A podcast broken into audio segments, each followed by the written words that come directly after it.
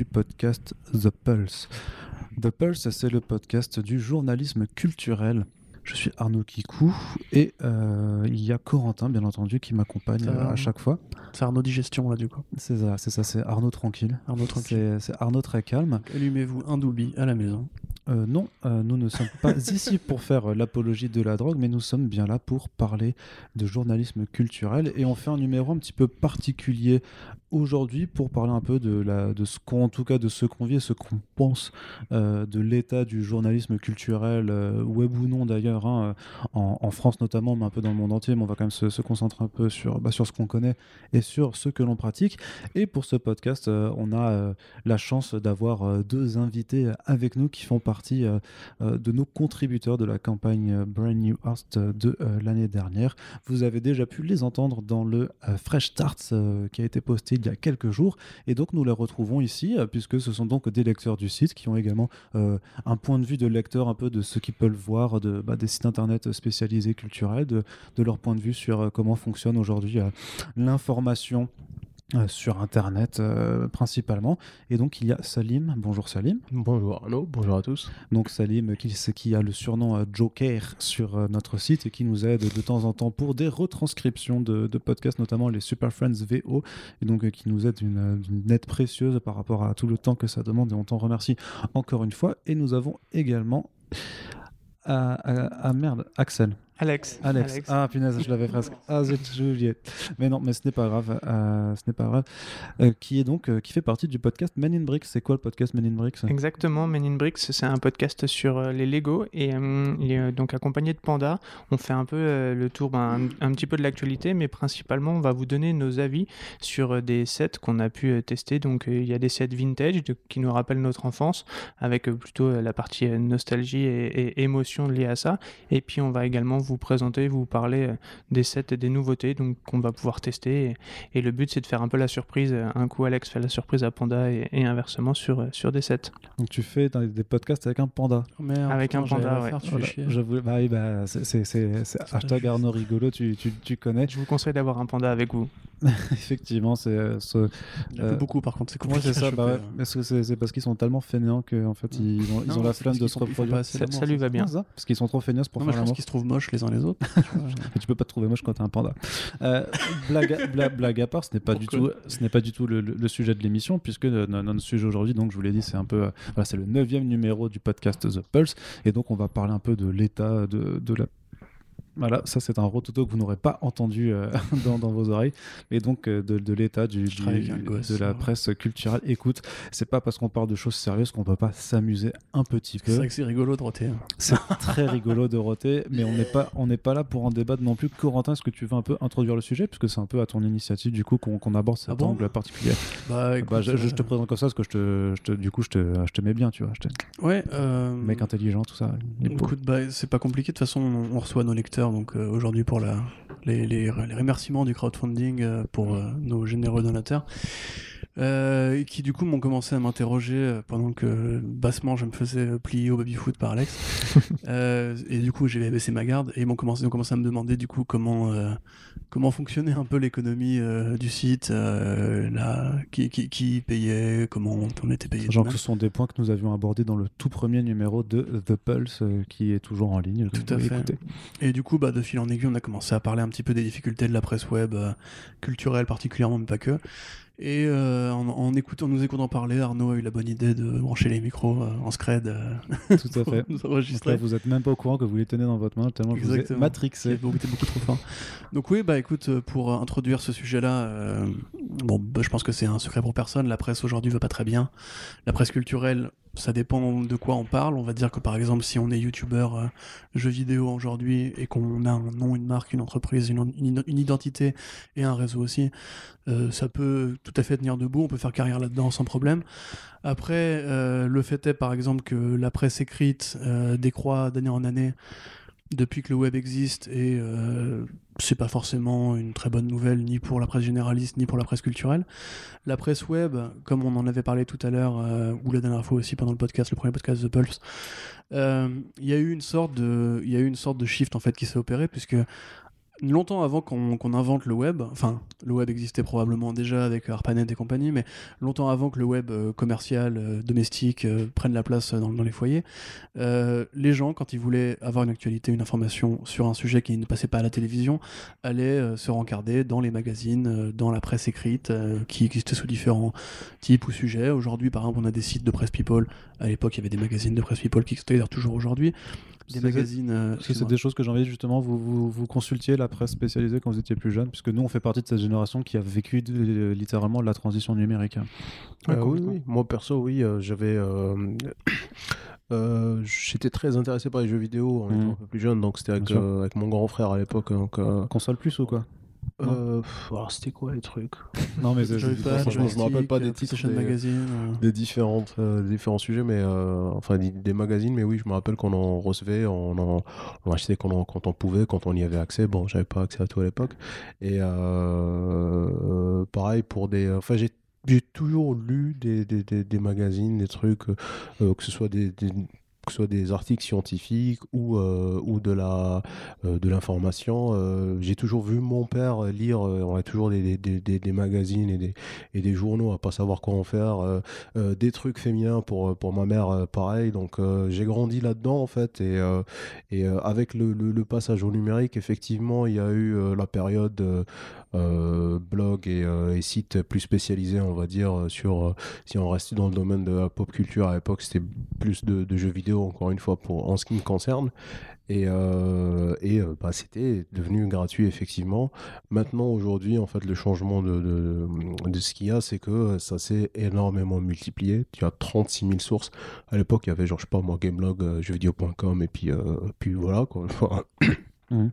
Alors qu'aujourd'hui, t'as les sites web, t'as les blogs, t'as des mecs qui te font des posts sur les réseaux sociaux, des pages, je sais pas moi, Instagram ou Twitter ou ce genre de choses. La façon de produire et de communiquer l'information, c'est complètement YouTube transformé. Aussi. Voilà. Moi perso, je suis peu consommateur de réseaux sociaux. Je suis pas particulièrement vieux, mais la consommation d'internet pour moi est restée beaucoup plus sur les sites web, sur des trucs spécialisés, des trucs plus fiables et de qualité en fait, et c'est pas pour moi la quantité me dérange en fait, l'énorme quantité de sources me dérange plus qu'autre chose, parce que t'as beaucoup de choses, est-ce que c'est vrai, c'est pas vrai, des fois tu te retrouves avec deux articles contradictoires, est-ce que tu crois qui, machin et tout, donc c'est hyper compliqué aujourd'hui pour moi je pense de trouver les bonnes sources de contenu en fait, et des sources fiables et de qualité comme j'aimerais lire en fait, j'aimerais consulter. Alex, toi tu faisais comment avant l'internet, parce qu'on a connu ce monde un petit peu avant internet vraiment. Ouais, bah par rapport aux jeux vidéo, moi j'ai acheté les magazines, il y avait les CD de démos pour la Playstation, les fameux, ouais. Et bon ça à l'époque c'était super cool, et puis après plus récemment moi je m'étais abonné à Geek Magazine, qui apportait quelque chose d'assez particulier, parce que justement il y avait un traitement de l'information et des dossiers qui étaient un peu plus poussés. Je trouve que ce qu'on trouve dans 80% des cas maintenant, où le but limite c'est d'être limité à moins de 500 caractères pour traiter quelque chose, ou moins de je sais pas combien de caractères précisément, mais c'est beaucoup plus de la news un peu accrocheuse, plus que des choses qui vont plus en le fond. Mais moi ce que je me demande, c'est est-ce que c'est parce que le contenu qu'on nous propose est plus limité, ou est-ce que c'est parce que le lecteur en fait zappe beaucoup plus vite les choses. Aujourd'hui tu vois, dans ton téléphone t'as des news qui apparaissent, t'as 3 lignes.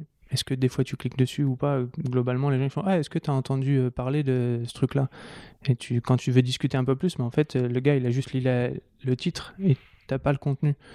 Donc, est-ce que c'est le lecteur qui est devenu feignant, ou est-ce que c'est celui qui propose le contenu qui est devenu feignant? Je sais pas exactement, mais... y a sûrement un mélange de deux, parce qu'il y a un truc sur lequel on va sûrement revenir, c'est un peu le problème d'Internet maintenant, c'est l'immédiateté.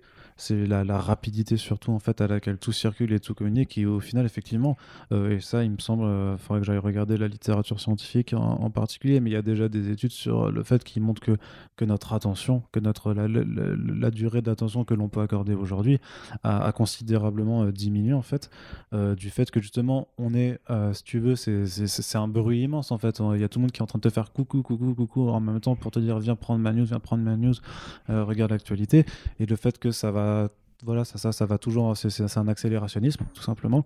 Et je pense que c'est...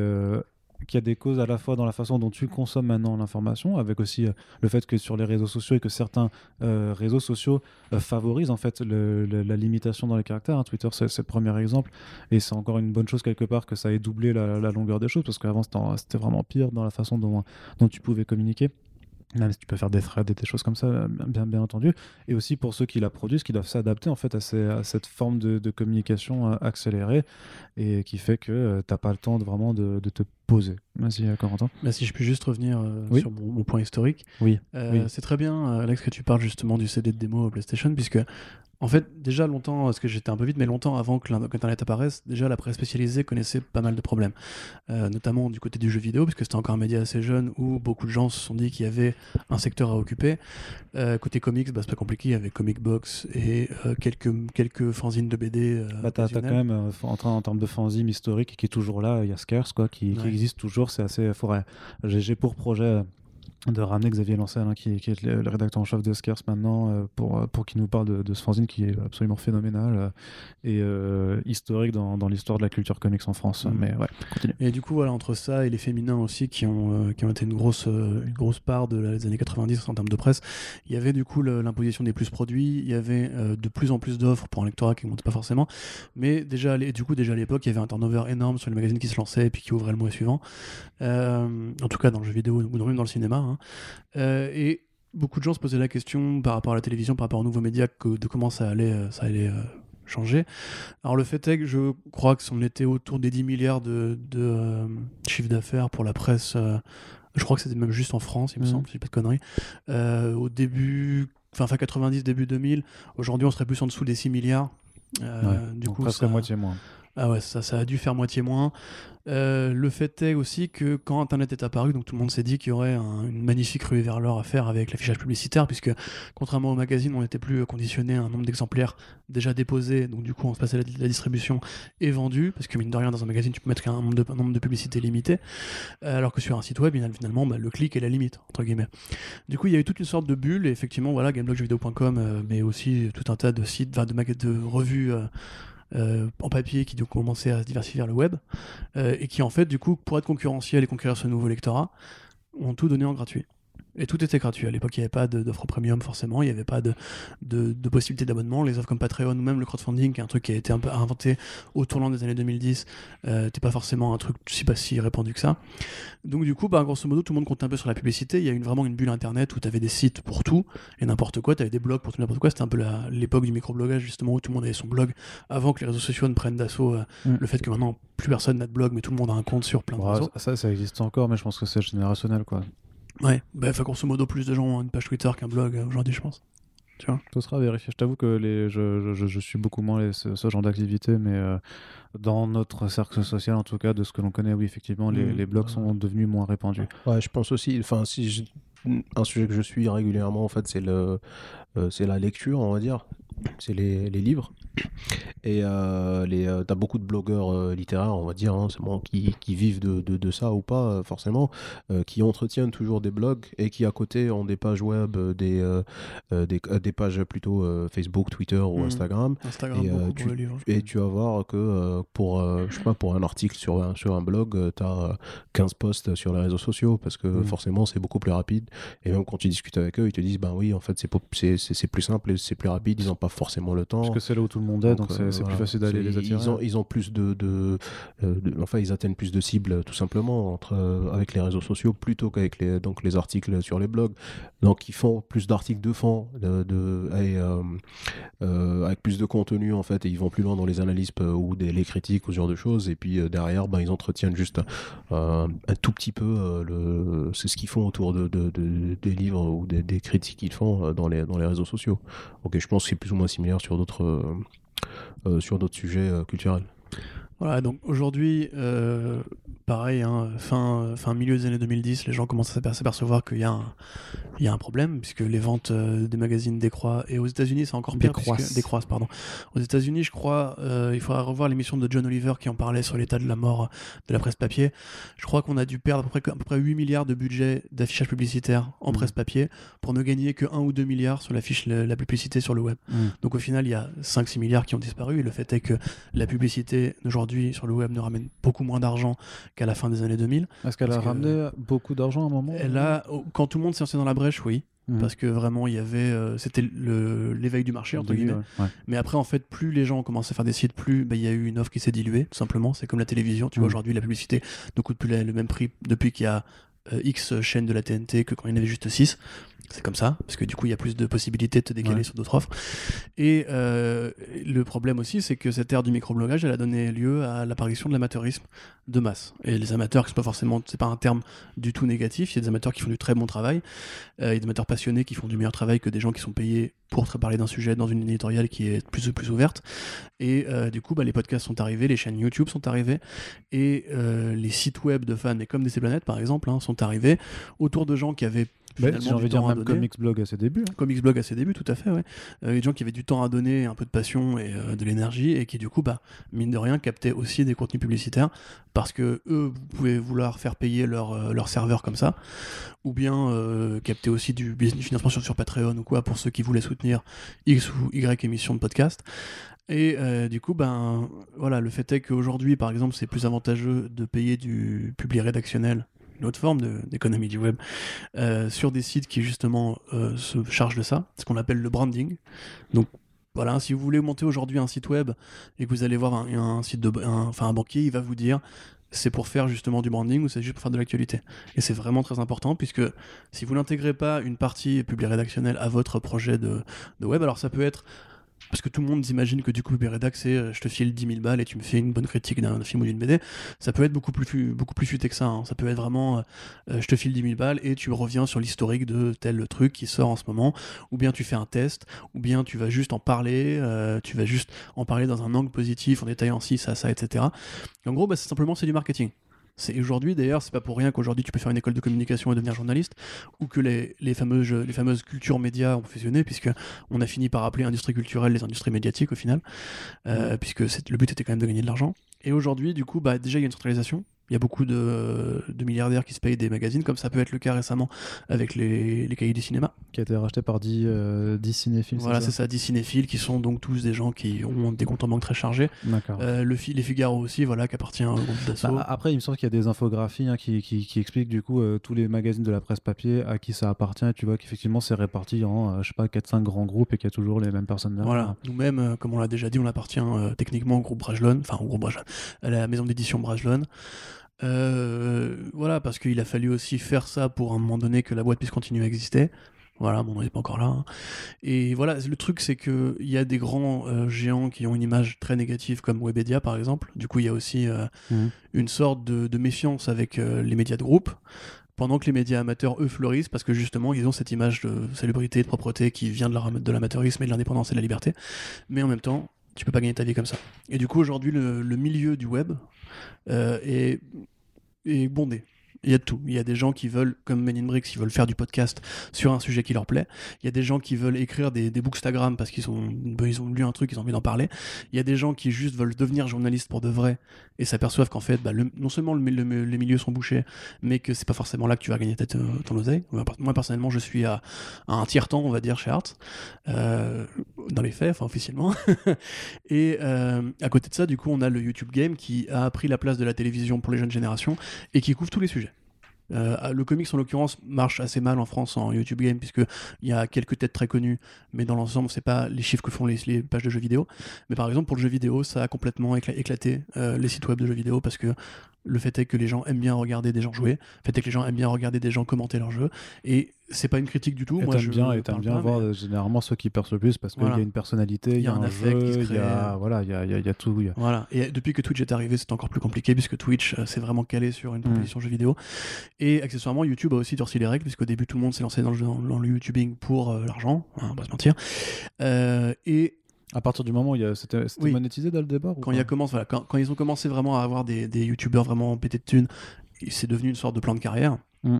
Mais aujourd'hui c'est plus compliqué parce qu'il faut avoir un réseau qui te protège des strikes de Twitch par exemple, ou bien qui t'autorise à utiliser des contenus pour lesquels tu n'as pas les droits. Mmh. Et pareil là-dessus, tout le monde, si t'as une caméra, un logiciel de montage et une bonne écriture, tu peux devenir un youtubeur talentueux qui découvre du jour au lendemain. Il y a aussi tout ce qui est influenceur et comme on a déjà parlé dans le premier The Pulse, la déspécialisation des médias, puisque t'as des sites de jeux vidéo qui vont finir par parler de comics, t'as des sites de comics qui vont finir par parler de cinéma, comme nous, t'as des sites de cinéma qui vont finir par parler d'un peu de tout, parce que tout est connexe entre les médias, tu vois. Et donc du coup, là actuellement, on va dire que pour exister en tant que média spécialisé, qui contrairement à comicbook.com ne veut pas parler des nouveaux sandwichs de Burger King. Ça faudra quand même qu'on nous explique pourquoi comicbook.com, qui est donc l'un des gros sites américains qu'on suit pour avoir l'actu ricaine spécifiquement, effectivement fait de temps en temps. Et je comprends pas pourquoi des articles sur les derniers burgers de Burger King. Moi, je pense que c'est soit du publi-rédac, soit encore une fois de la déspécialisation. C'est trop bizarre quand ils ont fait ils ont fait un article, le dernier c'était que Burger King, je crois, essayait un sandwich, un burger qu'avec des frites à l'intérieur. Et peut-être un burger estampillé Batman. Non, même pas. C'était vraiment. Il y avait justement, on s'est posé la question. Ils ont une partie de leur ligne édito qui est de suivre l'évolution du burger. Eh ben, ils ont peut-être analysé que les gens qui lisaient des comics mangeaient beaucoup de burgers chez Burger King. Peut-être. C'est possible, en plus, c'est pas con du tout. Hein. Et à côté de ça, du coup, aussi un truc que j'ai pas mentionné, c'est évidemment dans l'industrie culturelle, parce qu'il y a eu un chiffre des mentalités entre les années 2010 et 2020 aujourd'hui, qui était la prise de pouvoir de J.J. Abrams sur le marketing et la prise de pouvoir des comics, enfin des films de comics sur le marketing des cinémas. Du coup, il s'est créé une sorte d'économie du fanservice. C'est-à-dire, voilà ce qu'on peut deviner de tel trailer, voilà ce qu'on peut deviner de tel caméo, voilà qui aura lui. Et avec l'envie d'en savoir, se sont créés des scoopers qui justement vont parfois inventer de l'actualité, mais parfois surtout essayer de trouver quel personnage va être là à tel endroit, quel personnage va être là à tel endroit. Et ça crée aussi une concurrence déloyale, parce qu'évidemment c'est de la fiction, de journalisme fiction, mais surtout eux des fois, comme par exemple Daniel Richman, lui fait payer ses scoops sur un Patreon. Donc si vous êtes donateur de son Patreon, vous avez droit à un scoop qui du coup est illusoire, mais à vous de voir si vous avez envie de le croire, et qui va vous donner un scoop soi-disant bon pour que vous soyez le mieux informé de vos potes. Donc voilà, tout ça c'est une économie qui est assez compliquée à gérer. Il se trouve que beaucoup de magazines se lancent aussi grâce à des crowdfunding. Il y a une revue de cinéma qui s'était lancée il y a 1 an ou 2 comme ça, de passionnés, j'ai oublié le nom, le titre malheureusement, mais voilà, il y a aussi des gens qui du coup font appel à ça pour leur survie ou pour lancer des projets, et c'est un truc, on s'en aperçoit, ou même les offres de Patreon ou d'abonnement, puisque ça c'est aussi un des enseignements des années 2010, de plus en plus de gens reviennent à des formules d'abonnement, à des trucs d'articles gratuits, un article gratuit par mois, un article gratuit par jour, etc. Têtu maintenant, pour lire les papiers qui sont plus de 3 paragraphes, il faut être abonné. Le New York Times, c'est ça, New York Times, il faut être abonné. Alors là, Mediapart aussi, etc. Mediapart d'ailleurs s'en sort très bien, parce que justement ils ont une base d'abonnés qui est suffisante et qui est fidèle et qui est réactive.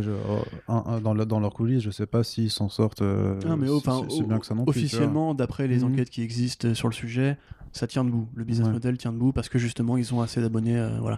Il se trouve que nous chez Arts, ils avaient essayé de faire une formule premium qui du coup avait déçu, donc nous c'était pas vraiment une option envisageable, mais là, se pose de toute façon la question de, effectivement, comme tu disais au début tout a été gratuit, et c'est maintenant que tu vois effectivement tous ces modèles plus ou moins payants qui se développe, parce que, mais voilà, il y a une question de mentalité qui se pose aussi, c'est est-ce que vous avez envie de payer pour un contenu que vous pouvez techniquement effectivement retrouver gratuitement ailleurs. Qu'est-ce qui vous en tant que lecteur, en tant que consommateur, justifierait de payer? Est-ce que vous pouvez vous dire, je vais sur un site d'actu et je paye pour avoir, je veux dire, comme Le Monde par exemple qui fait payer une partie de ses articles abonnés, mais il me semble que Libération par exemple t'offre 5 articles avant de devoir payer. Il y a certains sites par contre où il faut payer dès le premier article. Donc Libération, moi j'ai voulu lire l'interview de Inu Asano pour préparer ma critique. C'était payé en direct. Ouais. Ça dépend des actus, en fait, ça dépend des articles, tu vois. Mais est-ce que toi, vous pouvez accepter ce genre de modèle, ou est-ce que c'est encore trop compliqué? Alex, tu peux commencer. Ben, moi, j'accepterais de payer pour des contenus bien spécifiques. En fait, ouais. Demain, on me demande de payer pour avoir de la news, ça ne m'intéresse pas spécialement. Par contre, de payer pour avoir des dossiers bien précis, bien recherchés, ou par exemple, comme je peux vous dire, payer pour avoir une interview exclusive d'un auteur ou de quelque chose comme ça, ça ne me gênerait pas parce que je pense qu'il y a une vraie recherche derrière et une vraie volonté de faire découvrir quelque chose plutôt que de relayer simplement de la news qui... Aujourd'hui, on la trouve, moi qui suis dans le domaine un peu du Lego, quand je suis sur Instagram ou sur Twitter, à partir du moment où une news est annoncée comme le dernier set Mandalorian qui a été proposé à la New York Toy Fair, dans les 10 minutes qui suivent l'annonce, mes flux sont blindés. Donc, ça ne m'intéresse pas spécialement de payer pour avoir une énième information comme ça. Par contre, quelqu'un qui va faire une interview d'un des créateurs, d'un modèle de Lego, d'un designer de Lego, ça va m'intéresser. Et donc, pour revenir aux comics, les types d'interviews que vous pouvez avoir, ça m'intéressera. Et je suis capable de payer pour ça.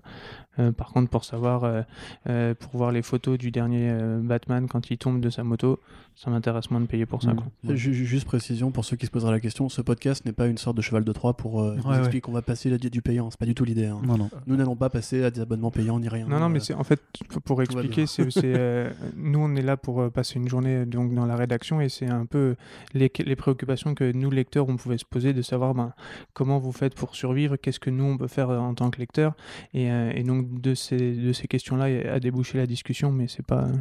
C'est de notre fait, c'est à cause de nous, quoi. T'inquiète, je t'accusais pas de quoi que ce soit. non, mais c'est pour expliquer aux gens qui peuvent écouter. Ouais. Non, mais après, moi, si on veut en parler, payer, si on est là, c'est parce qu'on est prêt à payer, déjà. C'est vrai que quelque part, vous avez payé pour être ici. On l'a déjà fait. Donc, merci, frère. Donc voilà, je pense que les gens qui nous écoutent l'ont bien compris. C'est vrai que là, la question, c'est est-ce que ça vaut vraiment le coup de payer pour passer une journée avec nous, quoi. Ah bah oui, hein. Et franchement, les gars, faut le faire, hein. Ça vaut le coup, moi je valide. Honnêtement, ça vaut le coup. Oui. On va laisser gagner Alex à Mario Kart. C'est ça. Et au baby-foot. Vas-y. Ouais, ok, tu m'as éclaté, d'accord. Continue. Moi, je me suis fait défoncer par contre. Hein, t'as payé. Fallait plus payer encore. Non, mais plus sérieusement, oui, moi perso, je suis prêt à payer pour du contenu. Pour la simple raison, pourquoi moi je soutiens particulièrement Arts et on va pas parler d'autres sites, mais ce qui se fait sur Arts, en fait, c'est moi ce que je cherche, c'est de l'information fiable, c'est de l'information de qualité et c'est de l'information que je ne trouverai pas ailleurs. Donc, si on parle de news, de ciné, de machin, quand vous avez un article sur ComicsBlog, vous allez en avoir 100 000 sur les sites généralistes /clickbait / ils font n'importe quoi et du coup dans le flux le volume en fait de tout ça il va y avoir 1 ou 2% de vraies informations et le reste c'est du blabla. Je vous renvoie à c'était sur We Got Discovered, ouais, qui avait analysé j'avais fait un édito là-dessus Arnaud, donc pour voir et ça se limitait littéralement je crois à moins de 5% ou un truc comme ça. Et puis derrière aussi sur du contenu spécialisé comme Alex le disait, vous avez les interviews, il y a les dossiers sur des œuvres en particulier, je sais pas, moi je paierais pour on l'a eu gratos mais franchement c'est quelque chose pour lequel il faudrait payer un dossier sur Multiversity par exemple ou l'édito de Corentin sur Pax Americana pour ne citer que ça. C'est vraiment du travail de qualité, il y a de la réflexion derrière, on sent que la personne maîtrise son sujet et que en fait ça instruit en fait pourquoi on est moi perso pourquoi je lis de la du contenu culturel de ce type là en fait parce que ça m'apprend des choses. Si on reprend pourquoi j'aime beaucoup les podcasts Super Friends, je pense que je le dis à peu près à chaque nouveau podcast qui sort et pourquoi je fais les traductions pour les retranscriptions et les traductions de ceux qui sont en VO parce que je trouve que le contenu est extrêmement riche et ça permet d'avoir un point de vue qui est complètement différent et ça permet vraiment de s'instruire sur le monde des comics avec des gens qui sont vraiment dedans, donc qui travaillent dedans, des auteurs, des artistes, des éditeurs, des libraires, il y a vraiment de tout en fait. Et Et c'est hyper intéressant, c'est hyper important en fait d'avoir accès à ce genre de contenu là en fait. Personne, un site non spécialisé ne va pas vous proposer ça. Un site non spécialisé ne va pas te proposer une discussion aussi poussée, une interview aussi poussée. Vous allez voir, enfin je sais pas, il y a un nouveau film qui sort, vous allez trouver des interviews à gauche à droite qui vont parler peut-être du film ou du contenu, mais pas du média d'origine. Nous, c'est le média d'origine qui nous intéresse ici, on est en train de parler de comics, donc voilà. Donc, après, tout le monde n'est pas intéressé par les comics en France de façon générale, et d'ailleurs il y aura un autre The Pulse qui sera fait avec justement une journaliste qui est pour un média très généraliste qui arrivera normalement le mois prochain, où tu vois quand même que qui ça je te dirais teasing je fais du teasing, monsieur, laissez-moi faire mon teasing, mais ce que je veux dire c'est que il y a que des médias plus généralistes et donc avec une audience beaucoup plus forte ont aussi accès à des personnes auxquelles nous ne pourrons pas avoir accès par exemple. C'est vas-y. Moi j'avais une question à vous poser puisque je vous tiens les frères. Vous, du coup, vous avez donné pour le crowdfunding, mais ça vous était déjà. Une question numéro 1, ça vous était déjà arrivé avant. Et ensuite, comment est-ce que vous imaginiez, avant qu'on en parle, que l'économie du site pouvait tourner ou l'économie de n'importe quel site web pouvait tourner ? Tu veux commencer ? Ouais, si tu veux.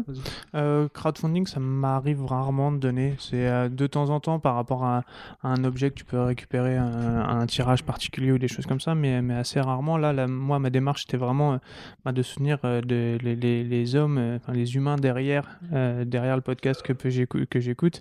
Et parce que j'ai entendu un peu à droite à gauche que l'industrie était quand même assez complexe et que si à mon niveau, je pouvais participer à vous aider et à faire que la culture qui me tient à cœur soit exposée et soit accessible facilement pour moi, c'est quelque chose qui pour moi valait le coup et je pense que c'est ce que chacun devrait faire parce que sinon on risque de se retrouver avec des contenus moins intéressants et si je peux faire le parallèle par exemple, moi j'aime beaucoup Canal+, c'est payant, mais par contre les séries que je trouve sur Canal+, les émissions que je peux trouver, on parlait de Click en off tout à l'heure, alors Click ça reste accessible en clair, mais sans ces abonnements, on n'aurait peut-être pas ce contenu de qualité qu'on trouve sur d'autres chaînes et je ferai ce parallèle-là un petit peu quoi.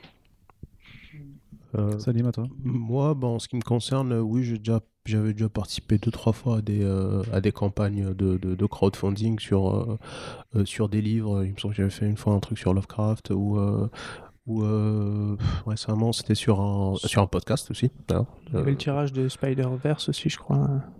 Le livre, l'artbook Spider-Verse, non, c'était un crowdfunding, mais plus un crowdfunding de précommande pour faire des packs avec effectivement l'artbook et le Blu-ray. Il y avait ça aussi, ou plus récemment, Élément déclencheur, le podcast de César, typiquement.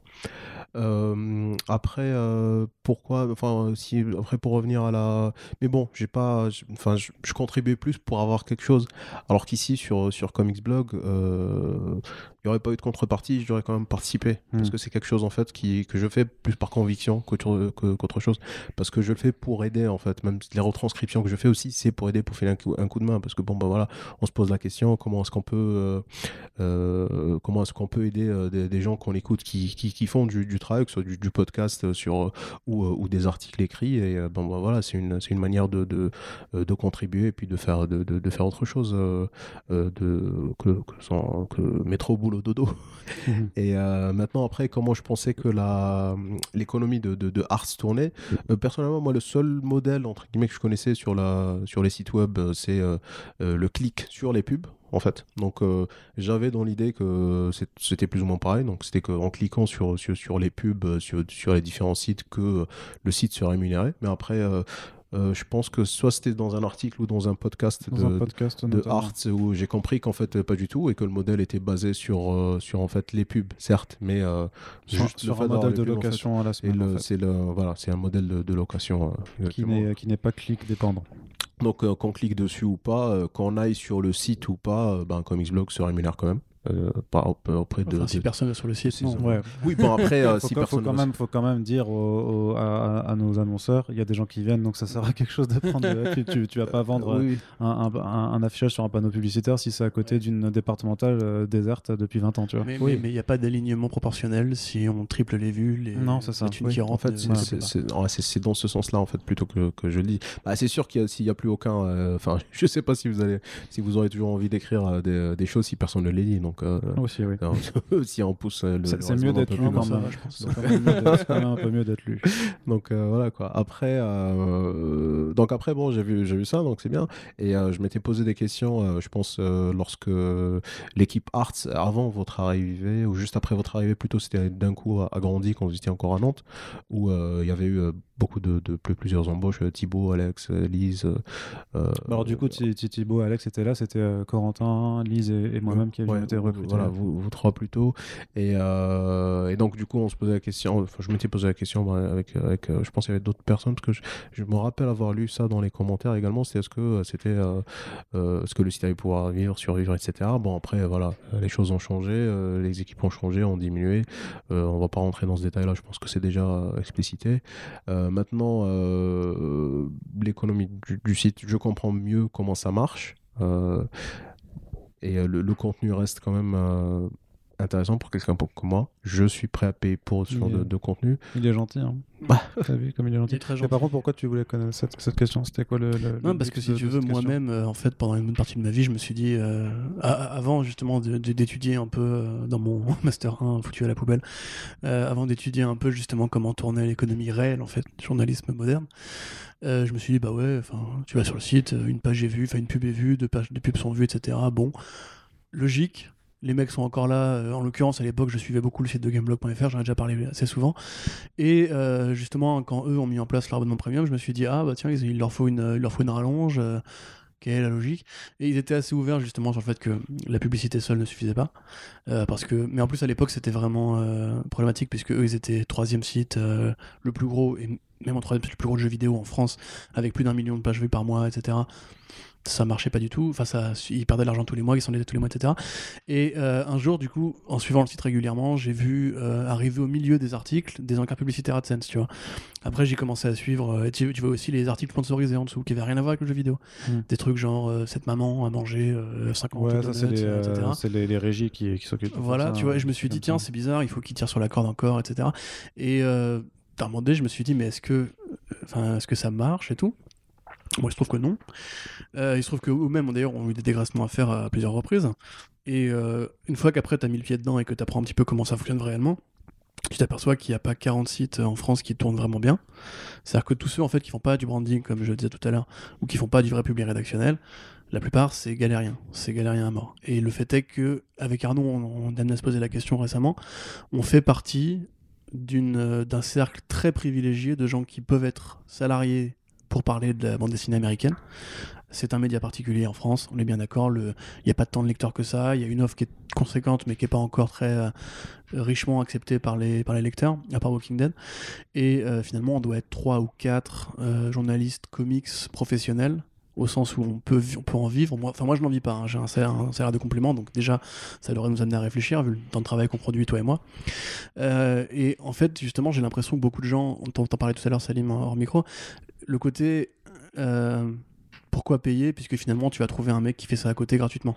Et le fait est qu'en fait, je pense que beaucoup de gens ne se rendent pas compte que à un moment donné, si tu n'es pas prêt à payer pour l'actualité que tu prends, ben un jour les sites ferment, ou alors tu dois faire des compromis moraux assez délétères, et c'est ce qui se passe avec beaucoup de sites justement, spécialisés ou non, hein. De toute façon, il faut, tu vois, si nous on faisait, je sais pas, des articles sur les parodies porno de comics, une idée que j'avais d'ailleurs à l'époque de DC Planète et qu'on m'a piqué depuis, le fait est que par exemple, je pense que ça aurait fait plus de clics si j'avais fait une review à chaque fois qu'un porno sortait ou quoi, que si j'avais fait des articles sur Sandman ou Something, tu vois, parce que le fait est que le clic de la curiosité ou du lecteur un peu mais tu vois, c'est des compromis moraux ou éthiques que tu dois faire, parce que en l'occurrence ça va pas changer grand chose, puisqu'encore une fois les vues ne sont pas indexées par rapport à ça, mais pour être très honnête, nous on a proposé aussi à l'ancienne équipe de faire du public rédactionnel.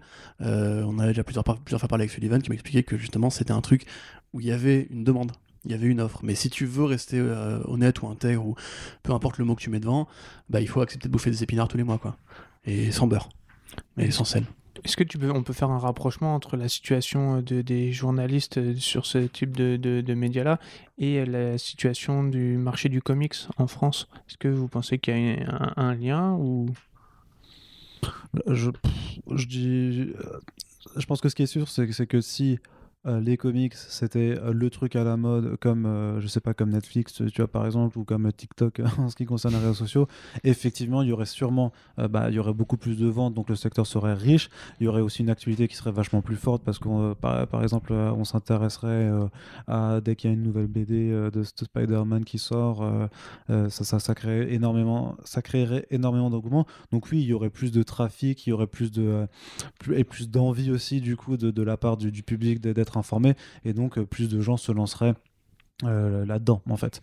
Ça je pense que c'est assez certain, et j'imagine que du coup que si juste vraiment le médium de la bande dessinée américaine était vraiment porteur de richesse, j'imagine que ComicsBlog aurait d'autres concurrents professionnels spécialisés qui seraient apparus entre temps. Or le constat est, et je pense que ça c'est toujours une vérité encore aujourd'hui, il me semble que de sites vraiment spécialisés de niche comme ça, professionnels, il n'y en a pas d'autres. Il y a d'autres sites amateurs qui existent, dans le sens où les gens ne sont pas payés, et d'où nous venons en fait, parce que Corentin et moi on vient de DC Planète, donc ça fait partie de ces sites d'actu qui fonctionnent du coup sur le temps libre et la motivation de ses membres.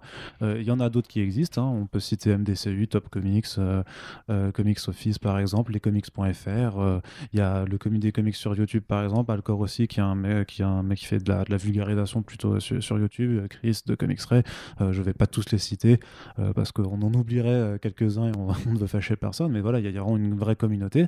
Mais la spécificité de cette communauté comics, c'est que les 3/4 des gens, si ce n'est 90% de ces gens, ne sont pas rémunérés pour exercer cette activité. Donc, et en même temps, voilà, les comics, c'est quoi ? C'est 10% du marché de la bande dessinée. On constate aussi que, mis à part les organes un peu plus spécialisés de grands groupes généralistes, il n'y a pas énormément de sites spécialisés sur la BD. On a BD Geste, Actua BD, 9e Art, et après ça devient très vite des sites qui sont beaucoup plus petits, beaucoup plus niches, voire des plateformes de blog, ou des sites tenus aussi par des amateurs. Donc le fait est que oui, alors après on peut aller sur un problème qui serait bien plus généraliste, de dire que la BD de façon générale c'est un médium qui se consomme moins, tout ça, pourtant les BD se vendent, mais j'ai envie de dire que d'un point de vue grand public, médias de consommation de masse, ça se consomme beaucoup moins, c'est devenu une pratique beaucoup, la lecture de façon générale. Moi j'aurais envie de dire que les gens lisent moins, tu vois, parce que on est tous sollicités du jeu mobile que tu peux installer sur ton téléphone, au fait que t'es Netflix et l'accès à des films et des séries en permanence, les jeux vidéo aussi, ça demande beaucoup de temps quand tu es un vrai joueur, un joueur assidu, et quel que soit le type de jeu que tu fasses. Les gens aussi ont peut-être envie juste de sortir, de faire des activités et autre chose. Donc oui, dans un milieu où tu es de plus en plus sollicité et où techniquement pour 12€, soit tu mets une BD, soit tu prends un abonnement d'un mois Netflix et tu as accès à toutes les séries et films que tu veux pendant un mois, et il y a des choix économiques qui sont faits, et la lecture c'est une activité qui coûte cher. Oui, après, et dans les comics, on n'est pas juste journaliste de bande dessinée, on couvre aussi un spectre d'offres qui vont au cinéma ou sur Netflix. Avengers Endgame a fait 2,8 milliards l'année dernière, c'est le film qui a eu le plus gros highest growth profit, etc. Oui, mais l'inflation, Corentin. Non, mais d'accord, mais on s'en fout, peu importe. Le fait est que les films de super-héros, c'est un phénomène sociétal. Les gamins aiment ça, les adultes aiment ça, la plupart des gens aiment ça. Il y a des gens qui sont critiques, mais qui vont quand même les voir, et qui s'y intéressent. Et ça, pour le coup, c'est un secteur d'attraction, comme je l'ai dit tout à l'heure, savoir quel personnage va arriver où et quand, comment s'interconnecte telle œuvre avec telle œuvre. Est-ce que le nouveau film Batman intéresse les gens ? On a fait des chiffres incroyables avec juste la vidéo de la révélation du costume. On a battu des records de journées de vues, etc. Parce que justement, on n'est pas juste journaliste de bande dessinée, et ça fait aussi partie de notre activité, hein, voilà. Et même à ce niveau-là, avec cette espèce de rampe de lancement qui est justement la mode du super-héros sur les écrans, ça fait des bonnes vues, encore une fois, on est à 1 million de visiteurs par mois, ça n'a pas converti beaucoup de gens en lecteurs du tout, et en plus on est sur Batman, c'est quand même le mec le plus connu, même pour les gens qui connaissent pas, donc c'est heureusement, encore j'ai envie de dire, qu'on voit que le nouveau film Batman attire de l'attention. Si justement cette vidéo de Réville avait provoqué aucun intérêt général, on se serait dit ah ouais merde, en fait peut-être que la super-héros fatigue elle est réellement présente. Pour l'instant on voit que c'est pas le cas, parce qu'il y a toujours des projets qui arrive à réattirer l'attention. Ouais. Mais encore, c'est Batman, donc c'est facile d'attirer l'attention quand t'es Batman. Et puis pour le coup, si c'était juste ça, entre guillemets, ça s'appliquerait que à nous. Il y a quelques-uns qui essayent de gagner leur vie en parlant de bande dessinée. Mais comme on l'a dit tout à l'heure, c'est un phénomène qui est pas même français, qui est un phénomène mondial en fait. La déflation du métier de pigiste est un truc, voilà, mais intéressez-vous au collectif Paye ta pige ou à la plume, etc. Des mecs qui justement luttent pour que les gens qui veulent être journalistes indépendants et freelance soient pas précarisés, ce qui est un fait. Et encore, c'est plus compliqué si t'as la carte de presse ou pas la carte de presse, parce qu'il y a beaucoup de gens qui n'ont pas la carte de presse en France, contrairement à Arnaud Kikou. Mais, enfin, en plus que ça n'a pas changé son salaire, remarque. Non. Mais voilà, le fait est que il y a un problème général en fait avec la presse écrite, et la presse web particulièrement, qui est que tout le monde se demande un peu où passe le pognon. C'est-à-dire que grosso modo, les annonceurs paient moins, l'État n'aide pas spécialement, et quand un grand groupe investit, il a envie d'avoir un retour sur investissement. Nous, en l'occurrence, on a la chance que notre propriétaire ne nous casse pas les couilles avec le contenu. Mais il y a plein de gens dont ce n'est pas le cas. Vous prenez par exemple le groupe Vice, Vice Media, Vice Land et compagnie, qui a été racheté à une époque en partie par Disney. C'est un truc intéressant à savoir, Disney possède en partie Vice, parce que Disney possède tout, même nous, même les cheveux, voilà, d'Arnaud Kikou, ils sont à Disney. D'ailleurs ça s'explique beaucoup un petit peu côté cartoon, tu vois. Commence pas. Mais tu vois, voilà, typiquement, à une époque, ils croyaient que c'était un truc qui valait, qui vaudrait $400 millions en actions, et puis là, l'année dernière, leur part a été dévaluée à 200 millions, donc moitié moins, parce que simplement, ok, ça avait l'air super cool, Vice c'était le nouveau média à la mode, c'était un lanceur de tendance et compagnie, mais en fait ça ramène pas de fric, tu vois, enfin, et eux justement ils ont vachement déflationné les piches, parce que maintenant tout le monde peut écrire pour Vice. Si vous avez une idée d'article marrant, vous leur envoyez, ils sont pas, c'est comme Netflix, tu vois, ils sont pas super regardants, mais du coup, parce que la qualité elle décroît en flèche, du coup les lecteurs vont pas forcément tous être fidèles à terme, et voilà, et c'est un peu incolorant. Il y a un phénomène aussi qu'avec cette accélération dont je parlais avant, c'est que les modes, les effets de mode deviennent de plus en plus brefs. C'est-à-dire qu'un site à la mode comme Vice, d'un autre côté, va perdre de son intérêt en l'espace de quoi, de quelques mois peut-être, enfin de quelques années, alors que si on était resté dans un domaine de presse spécialisé comme avant, on imagine que ça aurait pu durer 2 à 3 fois plus longtemps, parce que les gens auraient mis plus de temps à se lasser un peu de la formule. Et j'avais envie de faire un autre parallèle par rapport à ça, mais dont j'ai complètement perdu le fil par rapport à la presse, oui, par rapport à la gratuité en fait, parce qu'on se dit Internet c'est dématérialisé, et il y a eu effectivement, et peut-être qu'on s'en rendra compte avec le recul, qu'il y a eu des bonnes intentions dans cette culture du tout gratuit, parce que vraiment Internet apporte des choses formidables, notamment en fait plus, même je pense d'un point de vue de créateur, plus amateur que forcément que pour les professionnels, et que c'est quelque part le diktat de la pub et de l'argent qui un peu casser la chose. Mais à l'époque où Internet n'existait pas, jamais ça te viendra à l'idée d'aller prendre ton quotidien, parce que dans le rang des quotidiens, ton marchand de journaux, bien sûr, tu avais plusieurs quotidiens qui étaient là à parler de la même actualité, et jamais tu t'es dit bon bah parce qu'il y a tout accès, bah c'est gratuit, vas-y je me sers et je me casse, alors que Internet a pas du tout réussi à faire cette... Alors, est-ce que c'est parce qu'il y a l'objet en question du journal que tu veux posséder et qui justifie que tu payes, alors qu'effectivement, sur Internet, tu ne possèdes techniquement rien, mais pourquoi on a cette mentalité de se dire que sur Internet, tout doit être gratuit, alors que, notamment en termes d'information, parce qu'on parle même pas de culture, tout ça, parce que, bon, je serais bien hypocrite de me prononcer contre le piratage à certains égards, mais tu vois, je trouve qu'il y a une vraie question qui se pose de pourquoi l'information... Et pourtant, moi, et quelque part, idéologiquement, je trouve que oui, l'accès à l'information devrait être facilité, tout ça, mais entre facilité, accessible à tout le monde, et le complètement gratuit, il y a sûrement des paliers d'entre-deux, parce qu'il faut bien faire vivre ceux qui apportent l'information aussi. Bah, j'ai envie de te répondre par une réponse simple, en fait. Pourquoi ça devrait être gratuit ? Parce que c'était gratuit. Parce qu'au départ, ça a été gratuit. Ce qu'expliquait Corentin tout à l'heure, quand les sites commençaient, pour être concurrentiels, bah, ils étaient gratuits.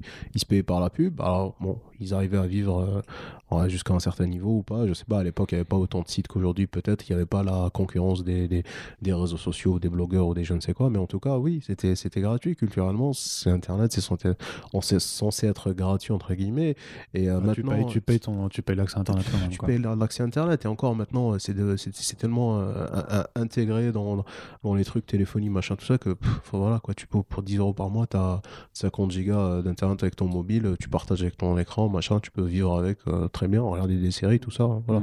C'est vraiment rien. Hein, c'est ce qu'ils font au Japon, par exemple, où il n'y a pas d'offre box, tu payes tout avec ton téléphone. Voilà, tout, ils ont des 100 gigas, 200 gigas, code G, machin. Voilà, moi, j'ai un chauffage illimité en termes de gigas. Ah ouais. Moi, j'ai même pas besoin de. Tu payes combien ? Bah, 16€ chez Free. C'est vrai ? Bah oui. Bah moi, c'est chez Free. Et chez Free, alors je fais pas de placement de produit ou quoi que ce soit, c'est pas du tout le truc, mais par exemple, t'as aussi, tu sais, ils font le roaming à l'étranger où tu peux accéder du coup à genre 30 gigas à l'étranger, ce qui fait que en Martinique, je pouvais faire de la visio sur la plage avec ma famille, par exemple. Non, enfin bref, pour qu'on parle de ça. Non, mais on parlait parce que c'était gratuit, tu voulais te la racler de t'arrêter en Martinique. Oui, c'est tout. J'avais envie de le dire, c'était bien, parce que là il fait moche, je vais retourner. Et du coup, aujourd'hui, les gens en fait, c'est compliqué de tu donnes, en fait, c'est conceptuellement, on va dire, c'est assez compliqué de dire à quelqu'un, tiens, je te donne ça, c'est gratuit, ou peut-être que, enfin, des générations, peut-être nous, on a connu le début d'Internet où tu voyais la barre se charger, tu sais, tout ça. Donc c'est hashtag Captain Marvel. Où tu vois les trucs. Donc à l'époque, nous on a connu ces débuts, on va dire, où on payait pour des trucs, et puis après c'était Internet, c'était gratuit, mais il n'y avait pas tout dessus et tout. Mais imagine des gens une génération ou des personnes un peu plus jeunes que nous, qui ont connu qu'Internet, qui ont connu tout sur Internet, tout gratuit, machin, et puis du jour au lendemain, tu dis, viens, tu payes, et puis à côté de ça, il va y avoir des choses, donc tu fais pas la différence. Et il va dire, ouais, bon, c'est pas grave, je vais pas payer là-bas, je vais aller voir ailleurs. Donc, et qui ne sont pas forcément regardants sur la fiabilité de l'information, sur la qualité de l'information. Et ben voilà, moi j'ai eu des conversations là-dessus. On en parlait tout à l'heure en off, suivant les campagnes de crowdfunding. C'est pourquoi tu veux qu'on paye pour ça alors que on a les mêmes infos ailleurs. Et va expliquer, je me retrouvais à devoir expliquer, non, en fait, t'as pas ça ailleurs, t'as pas exactement la même chose. T'as des choses similaires, mais t'as pas ce niveau de qualité-là, t'as pas ce niveau de fiabilité-là. Donc, si t'es un minimum exigeant dans ce que tu veux lire, t'as intérêt à payer, parce que sinon, dans 10 ans, dans 20 ans, il y aura plus.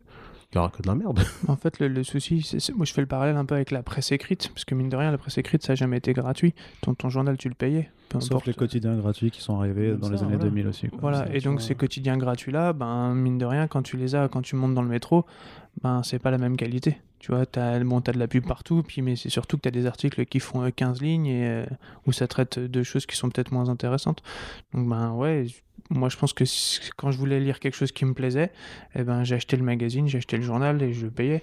Donc aujourd'hui, ça me semblerait pas déconnant, mais comme tu dis, les gens ont été habitués maintenant à autre chose et surtout ils sont habitués, je trouve, à zapper instantanément. Dès qu'en une seconde, c'est plus intéressant comme ils veulent. La dernière fois, j'ai passé une journée avec ma nièce. Au bout de 5 minutes, si je l'étais pas en train de l'occuper, ok, est-ce que je peux aller jouer à la console ? Toutes les 5 minutes, elle a 10 ans et donc c'est un peu pareil. Aujourd'hui, tu te balades sur Twitter en 5 secondes. Si tu trouves pas que c'est intéressant, hop, tu zappes. Même pas Twitter, je vais te donner un autre exemple. On a tous des smartphones, on a tous des applications dessus, on reçoit tous des notifications. Et quand tu laisses ton téléphone pendant 2 heures sans y toucher et repasses dessus, tu vas te retrouver avec 12 notifications. Dans 10 parlent de la même chose. Qu'est-ce que tu fais ? Tu passes dessus, tu vas les dérouler, et puis littéralement, tu zappes avec le doigt, tu jettes, tu balances en fait. Mais c'est ça qui est... Ça se transformer en podcast vieux con. Non, c'est pas question. Justement, moi je trouve ça super préoccupant. C'est pas un côté vieux con, c'est vraiment. Moi, tu vois, vous parlez de vos nièces et compagnie, je me demande comment les gosses de demain appréhenderont ce genre de situation, parce que nous, on a connu un avant comparatif. Mais pour ceux qui, justement, évoluent dans cette norme, tu peux te dire qu'en fait, payer pour de la presse, ce sera justement de la science-fiction. Ce sera un truc que faisaient les vieux. Tu vois, comme à une époque, on n'écoutait pas, on regardait pas la télé le soir parce qu'on n'avait pas les moyens de se la payer, on écoutait la radio.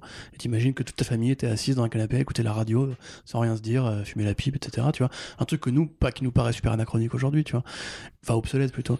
Mais le truc, c'est que quand on a créé ces plateformes, les réseaux sociaux, les Facebook, les Twitter et compagnie, c'était juste des boîtes à outils, en fait, que tournées vers l'individu. C'est-à-dire, voilà, j'ai fait ça aujourd'hui, je poste, j'ai mangé une pomme, voilà, là, regardez ma nouvelle coupe de cheveux, mes nouvelles magnifiques baskets Nike, etc., je suis parti en vacances là, en Martinique, regardez mes photos, etc.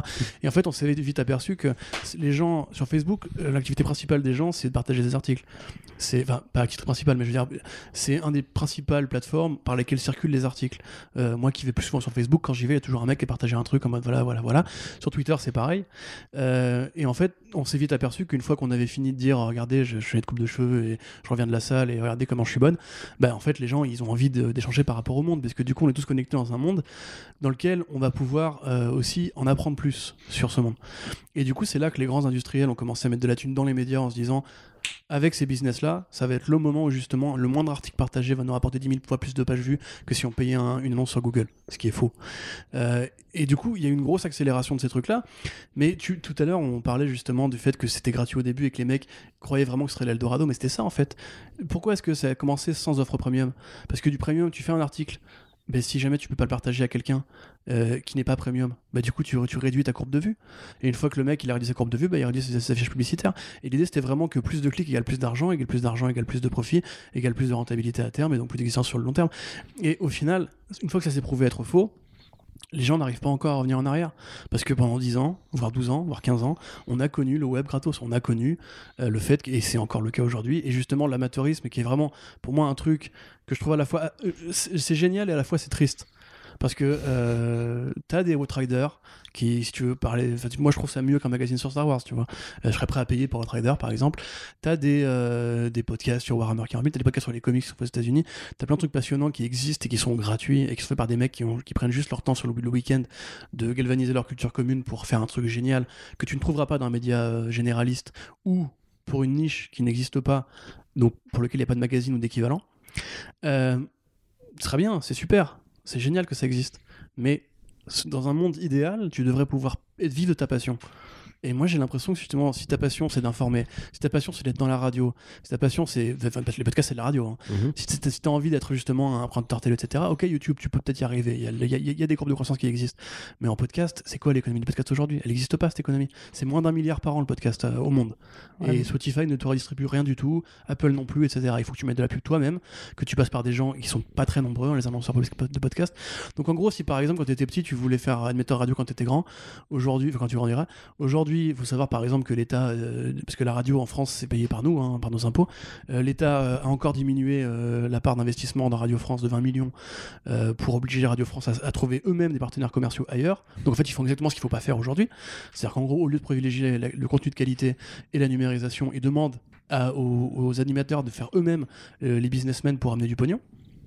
Tu vois, c'est comme les nouveaux médias, tu vois, nous-mêmes, on nous demande de faire des métiers on est rédacteur, tu vois, on n'est pas gestionnaire, organisateur de concours, etc.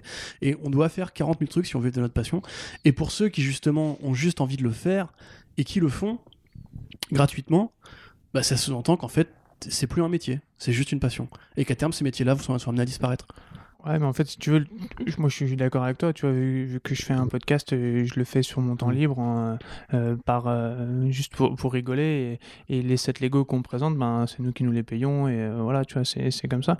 Après, le souci, je pense que si demain, ben, c'est payant, et ben, vu qu'on a un catalogue de choix qui concerne nos passions, qui est tellement vaste, que ben, si demain, nous, on dit, ben, pour écouter notre podcast, il faut payer, ben, les mecs, ils vont me dire, ouais, ok, ben, en fait, il y a un podcast sur Star Wars qui existe, bon, vu que je suis fan de Star Wars, bon, tant pis pour les Lego, j'irai sur Star Wars, voilà. Et ainsi de suite. Et c'est l'autoconcurrence qu'on se fait justement entre... Parce qu'on est trop nombreux au final. Voilà, maintenant, entre passionnés, on a tous envie d'avoir l'antenne qu'il faut, etc., et de partager cette passion commune, mais au final, vu que personne n'est prêt à faire ce premier pas, et que ceux qui le font passent pour des crevards, et qu'en fait, finalement, bah, tu te heurtes à un réflexe. Tu vois, nous, on parlait off du crowdfunding.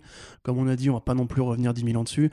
Mais le fait est que c'était aussi une déception de comparer le nombre de contributeurs réels avec le nombre de visiteurs uniques du mois. On était vraiment sur un rapport de 1 pour 100 personnes qui étaient prêtes à mettre...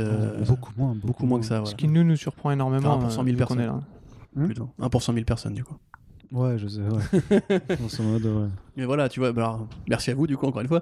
Mais tu vois, justement, ce truc-là, moi, en fait, ça m'effraie parce que je prends l'exemple de Océane, par exemple, ma copine, qui, elle, pour le coup, bah, aimerait être journaliste. Elle a tenté de postuler dans différentes rédactions.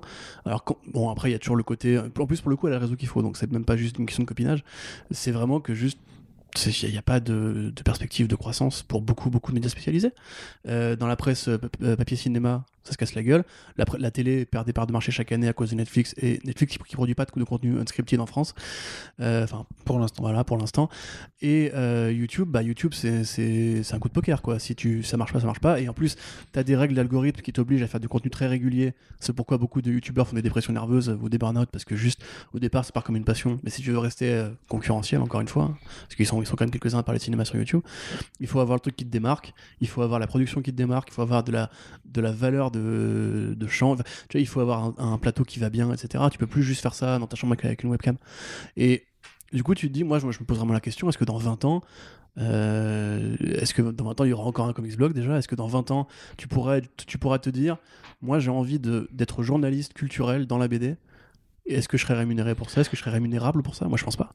Et ben, tu vois, tu disais, ça fait un peu podcast vieux con, mais moi, la question, c'est plutôt, qu'est-ce qu'on peut faire, nous, en tant qu'auditeurs, en tant que lecteurs, pour faire que ça change ? Est-ce qu'il y a quelque chose qui serait nécessaire, une action que nous, on peut faire ? Le message en filigrane est quand même de dire qu'il faut soutenir financièrement en fait, les médias que vous voulez soutenir, en fait, que vous voulez voir continuer d'exister. Mais comme l'a dit aussi Corentin avant, ce podcast n'est pas fait pour en cheval de Troie pour une offre payante sur le site. Hein, c'est pas du tout ce qu'on a l'intention de faire. Mais par contre, ce que l'on dit, tu vois, à chaque fois à la fin de nos podcasts, c'est partagez-les, faites ça.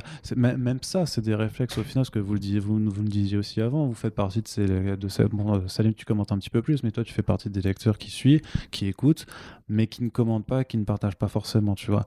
Et ça, c'est des réflexes aussi liés un peu à notre culture Internet, c'est d'être très véhément et de mettre, alors peut-être aussi notre culture française, parce qu'on aime bien râler, j'imagine, mais voilà, de beaucoup partager les trucs qu'on n'aime pas, de s'offusquer, de s'indigner, de tout ça. Mais je veux dire... Entre un média qui partage la nouvelle sortie de roue d'Éric Zemmour et qui du coup va se retrouver partagé 10 millions de fois parce que tout le monde sera effectivement indigné qu'Éric Zemmour a encore bitché sur ton prénom qui n'est pas d'origine française soi-disant et un média culturel quelconque qui partage l'interview d'un mec pas forcément plus connu mais hyper talentueux et tout ça et que du coup ça va intéresser des gens, la même personne sera quand même vachement plus enclin à s'offusquer sur le truc de Zemmour plutôt qu'à se dire putain j'ai lu cette interview de ce média là, c'est super intéressant, intéressez-vous et c'est pour ça que je conclue toujours mes podcasts par exemple en disant voilà les bonnes notes sur les plateformes pour mettre en avant justement parce que c'est beaucoup de questions d'algorithme aussi hein, c'est ce qui génère l'attention, c'est pour ça que ça va marcher donc techniquement les partages c'est plus de visibilité, alors nous il n'y a pas d'économie derrière mais voilà le partage c'est plus de visibilité, ça permet d'atteindre plus de personnes donc techniquement ça peut avec un peu de chance, entraîner un cercle vertueux pour favoriser la chose. Et le but à terme, bien sûr, c'est de se faire remarquer par Webedia qui nous rachète encore plus, tu vois. mais voilà, t'as deux façons de faire, mais c'est vrai que dans une économie... Après, voilà, parce qu'on a notre modèle économique actuel. Après, si, par exemple... Je sais pas, mais par exemple pour un Outrider ou un truc comme ça, je sais pas ce que Thibaut fait, mais j'imagine que s'il ouvrait un Patreon ou un truc comme ça, bah voilà, pour soutenir, le seul truc ce serait de dire bon bah voilà, je mets 5 balles par mois, ouais, et voilà, il suffit. Imagine que je sais pas quelles sont ses audiences, mais pour n'importe quel podcast. Elles sont bonnes. Non, mais j'imagine qu'elles sont bonnes, mais je sais pas quel nombre de personnes est. Ah, oui, oui. Mais t'imagines qu'il y ait, on va dire, allez, je sais pas, juste 200 personnes qui écoutent ça, elles mettent chacune 5 euros par mois. Qu'est-ce que c'est 5 euros par mois, vraiment, tu vois ? En vrai, c'est le montant des appels que te retire le gouvernement, tu vois.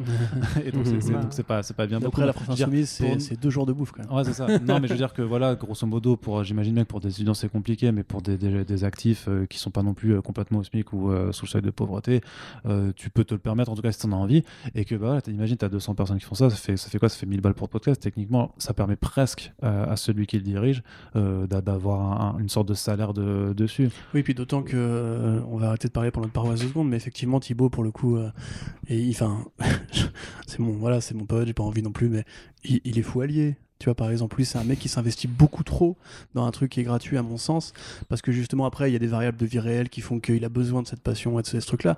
Mais je veux dire, c'est vraiment du travail, ce qu'il fait. Et c'est vraiment du travail qui devrait mériter un salaire.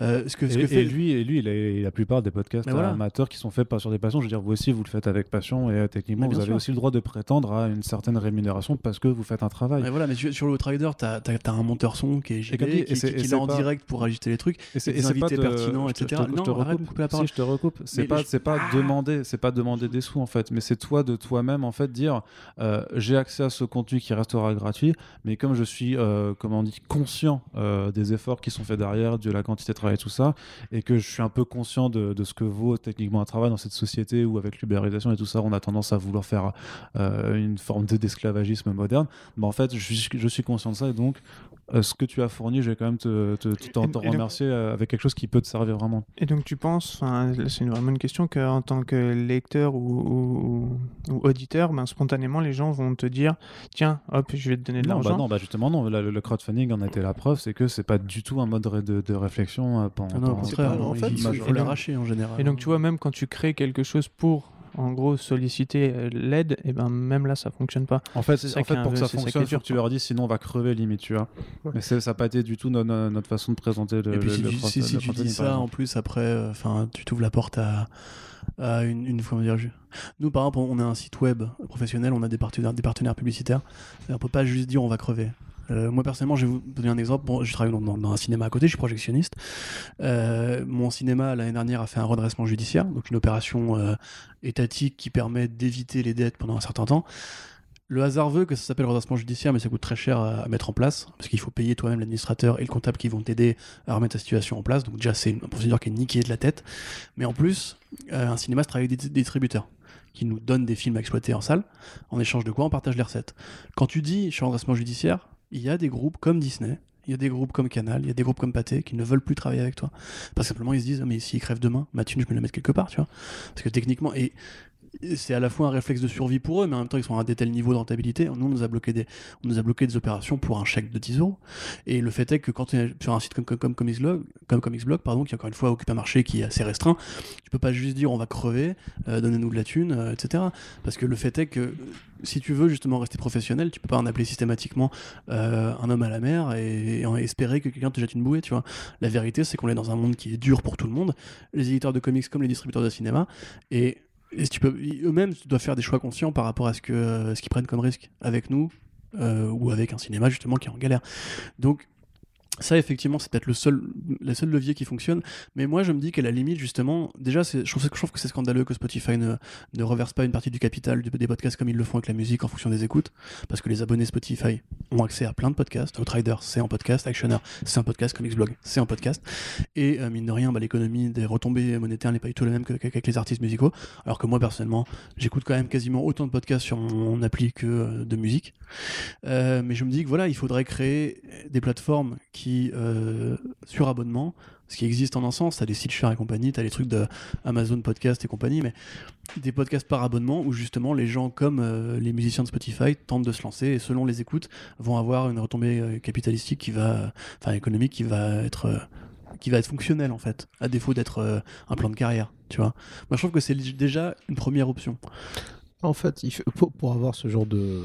En fait, si je réponds rapidement à la question d'Alex tout à l'heure, qu'est-ce que nous, lecteurs, pouvons faire ? En fait, il faut avoir une certaine conviction et être sensible à ce genre de situation, en fait. C'est tout. Essayer d'en parler autour de soi, essayer de sensibiliser les gens sur l'état de la presse de manière générale, hein, pas forcément que pour ComicsBlog, mais enfin voilà, moi je tiens à mes lectures, enfin voilà, ouais, #vieux con, mais voilà, je tiens à mes lectures, je tiens à mon accès à du contenu de qualité, à de l'information fiable en fait. Je veux pas du chaos qui règne dans 80% des cas, et bah voilà, je suis sensible à ce sujet-là et je suis prêt à y mettre de l'argent. Bon, comme Xbox, il y a eu une campagne, on l'a fait, on va pas faire des abonnements ou je ne sais quoi, mais sur d'autres exemples de presse, Mediapart ou Courrier International, c'est des exemples que Corentin a déjà cités. C'est pareil, c'est des médias, c'est de l'information généraliste qui est intéressante et qu'il est important de soutenir. Mmh. Mais ça justement c'est pour la presse culturelle, à la limite on peut se dire que moi je comprends un mec qui me dit oui mais en même temps enfin je peux vivre sans savoir justement quelle est l'histoire des Mandaloriens. Maintenant non tu peux pas. Non je peux pas effectivement, c'est moi, je peux pas beaucoup trop intéressant. Très bon podcast d'ailleurs, écoutez-le si vous l'avez pas fait. Ah. Mais typiquement c'est un problème qui se pose en fait au niveau mondial et c'est là que moi pour le coup la théorie de la griffe que les gens n'arrivent pas à lâcher pour justement un contenu qu'à une époque, s'il n'y avait pas eu le web, ils auraient payé. De facto, c'est parce que c'est un peu obligatoire. En fait, avant que la télévision arrive, il n'y avait que la presse écrite et point. Ou la radio, effectivement, mais même, la radio, en un sens, c'était payé par l'État. Mais il faut vraiment, je vous reposterai avec le podcast, je ferai un partage si vous me suivez sur Twitter, avec la vidéo de John Oliver, justement, qui explique bien le problème fondamental de ne pas vouloir payer pour la presse à tout un tas de niveaux. C'est-à-dire qu'aux États-Unis, comme en France d'ailleurs, la presse écrite est aussi un champ d'expression super intéressant pour des problèmes que la télévision, parce qu'elle a des objectifs de rentabilité très précis, ne va pas traiter. Par exemple, je ne sais pas moi, si vous avez à Paris votre rue qui est bouchée tous les jours et vos gamins qui sortent de l'école et qui respirent les pots d'échappement, la télévision ne va pas faire un sujet là-dessus. Elle va plutôt faire un sujet sur Macron qui vient à son fort à la con à présent à Bragelonne. L'information locale, la presse locale, comme Ouest France, etc., ou France Bleu et compagnie, c'est des trucs qui vont s'intéresser à des problèmes locaux, de l'individu à l'individu. Il y a aussi des interviews politiques d'élus locaux qui traitent de la vie du quotidien des individus au sens le plus strict, pas au niveau ultra fédérateur au sommet. C'est des trucs qui paraissent galères, parce que les gens ne veulent plus payer pour ça. Et non seulement c'est important, parce que c'est là qu'entre guillemets la vraie vie se joue, mais la vraie télévision elle-même, elle doit un peu se prostituer au sensationnalisme. Si vous avez vu, je sais pas, la série The Newsroom sur HBO, mais rendez-vous compte quand même, regardez BFM TV, enfin je veux dire, c'est pas pour rien que cette chaîne a une réputation de merde. Au-delà d'être possédée par des gens pas forcément très enviables, le fait est que il y a une lecture de la politique qui d'une part est orientée, mais d'autre part est faite aussi pour choquer. On parlait d'Éric Zemmour, pourquoi Éric Zemmour fait encore des plateaux télé ? Parce que ça marche, parce que ça partage. Et ça, c'est ce qu'on appelle le sensationnalisme.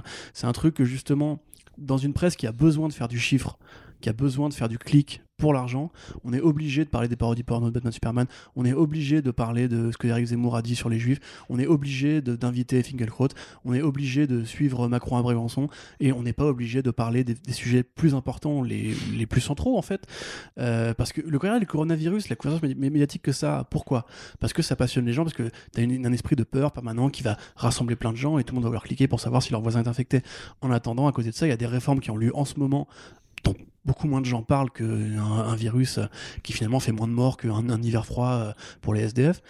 Et voilà, tu vois. Et le fait est que si tu voulais avoir une information, mais comme Mediapart, pour le coup, je suis très orienté, hein, moi je suis de gauche, hein, je suis désolé les gars si vous êtes de droite et que ça vous énerve que je dise ça, mais je trouve que les gars font un contenu qualitatif parce que justement ils ont un lectorat qui les soutient et qu'ils n'ont pas la pression de se dire je dois faire un compromis pour justement occulter un peu mes articles les plus intéressants ou les plus centraux, les plus pertinents ou même ceux qui vont avoir le plus d'impact au détriment de justement une actualité qui va plus se vendre. Alors, eux ils ont la chance de ne pas faire ça, et dans la presse culturelle c'est le même problème que partout, c'est-à-dire que si les gens ne sont pas prêts à payer, on va avoir un tronc commun d'actualité qui va être faire des gens qui soit n'en ont rien à foutre, soit sont juste là pour faire du bif. Et quand tu veux faire du bif, tu dois sacrifier une partie de la vérité ou une partie de l'intérêt justement du sujet que tu traites. Il y a des médias qui font du bif et qui font ça très bien. Il y a des, moi je trouve que Combini par exemple, ils ont des articles intéressants parfois ou des chroniques intéressantes. Oui, ils ont trouvé des formats vidéo qui, voilà, tout à fait. Qui dépassent la mauvaise réputation qu'ils pouvaient avoir. Tout à fait. En infotainment ou en contenu culturel d'intérêt, c'est très bien.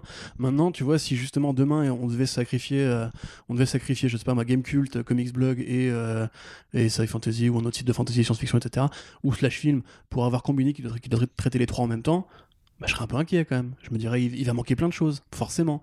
Parce que, ok, les mecs font du bif, mais ils sont pas forcément passionnés par tous ces sujets-là. Ils vont pas, eux, avoir envie d'inviter François Harcouët ou de parler avec un scénariste de Star Wars ou un mec qui monte des tanks, comme République, par exemple.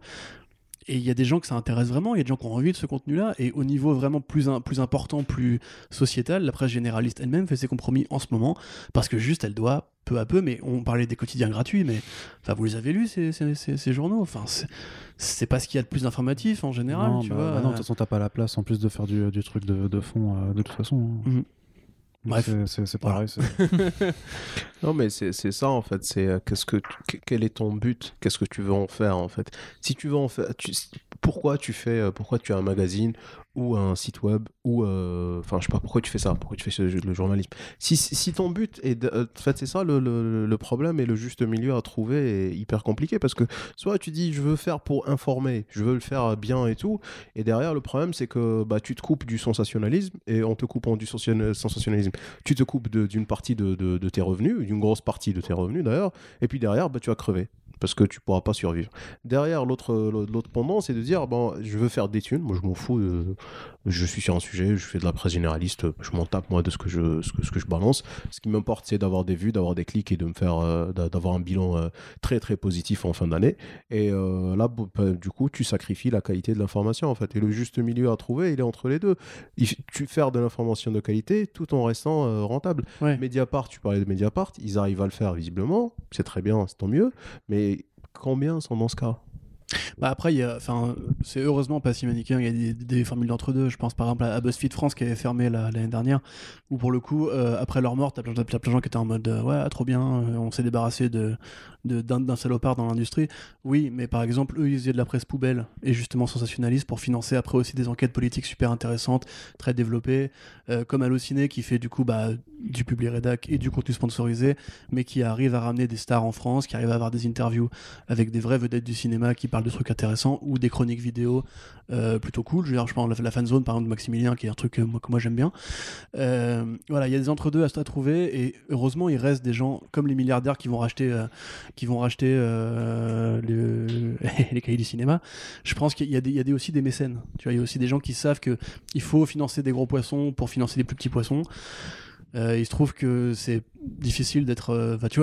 avant que nous on arrive, on parlait pas de forcément Walking Dead, ou je sais que la ligne éditoriale de Sullivan était quand même un peu moins DC Comics, Marvel, etc. parce que lui ça l'intéressait moins. Le fait justement d'avoir pu commencer nous à parler de sujets plus larges sans se compromettre, parce que nous ça nous intéresse vraiment de le faire aussi. Mais voilà, on peut toujours trouver des formules d'équilibre. Le truc c'est que financièrement, après les résultats sont pas là. Parce que c'est un milieu compliqué, c'est un monde compliqué, et effectivement, si t'as pas un pote millionnaire qui vient le voir tous les week-ends et qui dit tiens, gros, c'est pour la semaine. Oui. Tu vois, si t'es pas une femme entretenue au XVIIe siècle, c'est compliqué de vivre une vie honnête, quoi. Ah ouais, Alexis, sors le chéquier. Pourquoi moi Alexis, un truc à m'embauche tout à l'heure, je pense pas qu'on va une mettre là-dessus tout de suite. Mais voilà, bref, c'était un petit peu tout. C'est toi l'homme du business ici. Hein. Ouais, bon. C'est une réputation seulement. Est-ce qu'on fait un peu le tour du sujet ? Est-ce qu'on conclut du coup un petit peu pour essayer d'être sur une note positive peut-être quand même ? Parce que c'est un constat qui est pas très agréable à entendre et qui est réel. Et là, de toute façon, j'ai envie de dire qu'il y a beaucoup de choses en fait qui ne font pas forcément plaisir, mais qui témoignent juste en fait de la réalité. Mais du coup, tu posais la question de qu'est-ce que les lecteurs peuvent faire. On sait. Enfin, il y a des pistes. Hein, c'est aussi aux médias de trouver peut-être d'autres façons aussi de donner envie. En fait, simplement à leur lectorat ou à leur auditeur de payer, parce que tu peux pas non plus que compter naturellement sur l'attention que tu peux porter vraiment à ces problématiques, puisque justement en plus t'es dans un monde où t'es tellement capté partout que t'as pas le temps de te réfléchir et de te dire attends, mais en fait si je veux qu'ils continuent à faire un truc de qualité, faut que je trouve une façon de les soutenir, tu vois, parce que je sais pas, je pense qu'il y a un travail mutuel à faire de toute façon, mais c'est clair que ce genre de podcast participe aussi, et si tu veux, pour ma part, depuis que je l'ai créé, à vouloir en fait faire une sorte d'éducation en fait, mais pas de façon paternaliste, tu vois, ou de façon prétentieuse, mais vraiment en fait qu'il faut vraiment, parce que peut-être que j'ai l'impression que ça n'a pas forcément été fait assez, qu'il faut qu'on soit éduqué aux médias, à certains concepts clés là-dedans, qu'on s'attaque aux questions du tout gratuit et de ce que ça implique, et qu'on s'applique en fait à être dans un monde où on peut vraiment être sur une notion de partage sain, en fait, d'avoir une approche de la culture qui soit saine et pas gangrenée par notamment ce qui est mon cheval d'or, ma bête noire, c'est le clickbaitisme à outrance et le truc de fond de poubelle. Et je pense que voilà, c'est un combat qu'il faut mener collectivement, par contre, clairement, parce qu'on n'y arrivera pas tout seul. Là, forcément, on prêche à des convaincus qui sont là, mais je pense que nos auditeurs et auditrices sont aussi déjà assez convaincus du message, sinon je pense qu'ils ne nous écouteraient pas forcément. Mais le but, du coup, voilà, c'est de porter ce message de la façon la plus large possible, d'essayer de capter un autre auditoire là-dessus, et que ce genre d'initiative se multiplie aussi, quoi. On ne peut pas être les seuls à vouloir avoir ce message, et on n'est pas les seuls d'ailleurs. Il y a une vraie pudeur en France à parler de la réalité des chiffres. Et tu vois, par exemple, il y avait Figaro qui avait fait une étude de marché tout à fait fallacieuse en expliquant que le salaire moyen de la pige en France était 3 900 euros par mois. Ah, je savais pas ça. Ce qui est évidemment faux. T'avais Libé qui leur avait répondu avec des vraies études. Et en fait, c'était à peu près 2000 euros de moins. Mais bon, voilà, quoi, tu vois. Ouais, il y a vraiment un problème parce que t'as aussi des mecs qui tirent le marché vers le haut parce qu'ils appartiennent à des groupes. Et... Mais moi, justement, si je devais conclure, c'est évidemment la conclusion la plus facile et la plus bête, mais bah, ce mois-ci, prenez une bière de moins au bar. Si vous êtes parisien, c'est 8 euros en moins que vous pouvez réinvestir dans... Il y a des offres d'abonnement qui sont vraiment pas si chères que ça, hein, je veux dire... Donnez un Patreon, soutenez ci, soutenez ça, voilà, vous ferez un resto de moins ce mois-ci et vous aiderez peut-être des gens à survivre 6 mois, 1 an de plus, et peut-être que, comme tu disais, vous aurez accès au contenu de qualité qui vous donne envie en fait de lire et de partager, parce que au-delà du fait qu'on n'est pas juste là pour créer du contenu aussi, on a un devoir informatif. Je sais que par exemple, si nous on n'est plus là, bah peut-être que des gens vont découvrir moins de BD, peut-être que du coup des éditeurs vont moins vendre de BD, peut-être qu'il y a des bonnes œuvres, de vraies œuvres d'art, tu vois, un truc qui est important quand même dans la vie, qui vont pas être autant partagées. Donc au-delà de ComicsBlog, moi-même, je pense sincèrement qu'il faut simplement comprendre que les médias n'évoluent pas dans une sorte de suspension de l'espace économique ou par magie de la publicité. Ça va toujours durer. Il y a des tonnes de médias qui sont morts ces 10 dernières années. Même des groupes comme Vice qui étaient capitalisés, comme je l'ai dit tout à l'heure, à des centaines de millions. Aujourd'hui, bah, ils valent de moins en moins. Ça devrait nous inciter à réfléchir, mais j'ai l'impression que personne ne se pose la question dans le monde actuel, parce que il y a une haine des journalistes en France aussi qui fait que, ou un mépris, ou une sorte de... Non, mais il y a quand même beaucoup d'idées reçues très bêtes là-dessus. Et à cause justement des mêmes qui tirent les chiffres vers le haut. Oui, en fait, mais peut-être pas spécifiquement sur le journalisme culturel. Je pense pas que c'est une profession. Mais t'as une défiance vers la critique aussi en général, la critique artistique, t'as une certaine défiance aussi. On pourra y reparler, en reparler dans un autre podcast. Un petit mot, les gars, pour... Bah écoutez, moi ma question, enfin, de ce que je dirais, c'est toujours la même chose, hein, avant de dire ce que j'ai dit tout à l'heure. Hein, il faut, si vous voulez, en fait, si vous voulez avoir du contenu de qualité, si vous voulez continuer à profiter de contenu, en fait, que ce soit culturel ou informatif ou quoi que ce soit, qui vous plaise, qui vous tire vers le haut, qui vous instruise, etc. À un certain moment, il va falloir mettre la main à la poche, soutenir des sites, s'abonner, payer en fait pour avoir droit à accès à ce contenu-là. Et on n'est pas en train de parler de mettre des centaines d'euros par mois. Effectivement, quelques euros pour un abonnement à gauche à droite, et c'est votre petite contribution. Derrière, aussi, il faut essayer de partager. Bon, je le dis, moi perso, je le fais pas beaucoup, mais bon, parce que j'ai comme je le dis souvent, j'ai 3 Pékins qui me suivent, donc je préfère contribuer autrement. Mais effectivement, partagez les contenus qui vous plaisent et pas seulement ce qui ne vous plaît pas. On a tendance, faites l'exercice, réfléchissez.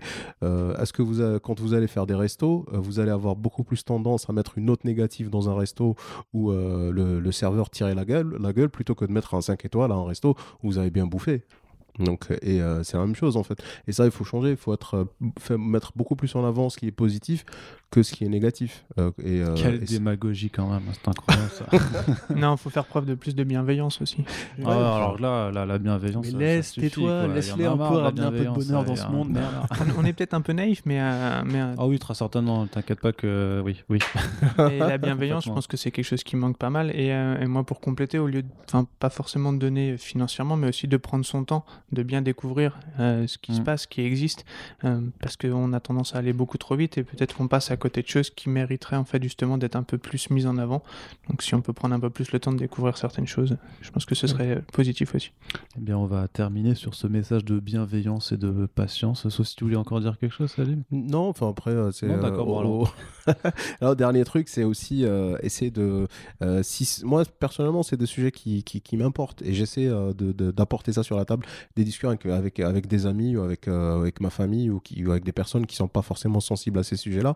Ça aussi, c'est important. Bon, moi personnellement, je #vieux con, encore une fois, je vis beaucoup plus dans le monde réel et je préfère en parler avec des gens autour d'un café ou d'une bière, et c'est important en fait d'aborder ces sujets-là, c'est important d'expliquer ses points de vue, c'est important aussi de contredire des gens qui vont vous dire oh ben non, mais qu'est-ce que tu t'emmerdes, c'est gratuit, c'est bien, on s'en fout. Non, c'est pas, enfin voilà, c'est faut avoir la conviction et ne pas avoir peur de contredire les gens et d'expliquer en fait son point de vue et d'expliquer pourquoi tout ça est important. et toujours avec de la bienveillance. C'est la conclusion que l'on retiendra pour ce podcast. On vous remercie en tout cas Alex et Salim d'avoir été présents avec nous pour ce petit épisode. Axel aussi. Merci Axel. Non, pas Axel, ça va, ça va, tu vas pas me le faire payer à chaque fois maintenant. Hein. Bah, merci à vous de nous avoir accueillis. Hein. Bah, carrément. Merci aussi à toi Corentin d'avoir initié la discussion avant que j'appuie sur on sur le record. Et ben voilà, le truc c'est que la conclusion sera répétitive par rapport un peu au message de ce podcast, puisque on vous le répète, The Pulse c'est du coup, même si c'est sur ComicsBlog, c'est un projet indépendant de ComicsBlog, donc voilà, partagez, soutenez ce genre d'initiative si ça vous plaît, n'hésitez pas à réagir dans les commentaires aussi sur votre approche de la culture internet, enfin de l'accès à la culture sur internet, du tout gratuit, de ce genre de choses là, et puis on vous dit à bientôt pour un prochain podcast. Salut!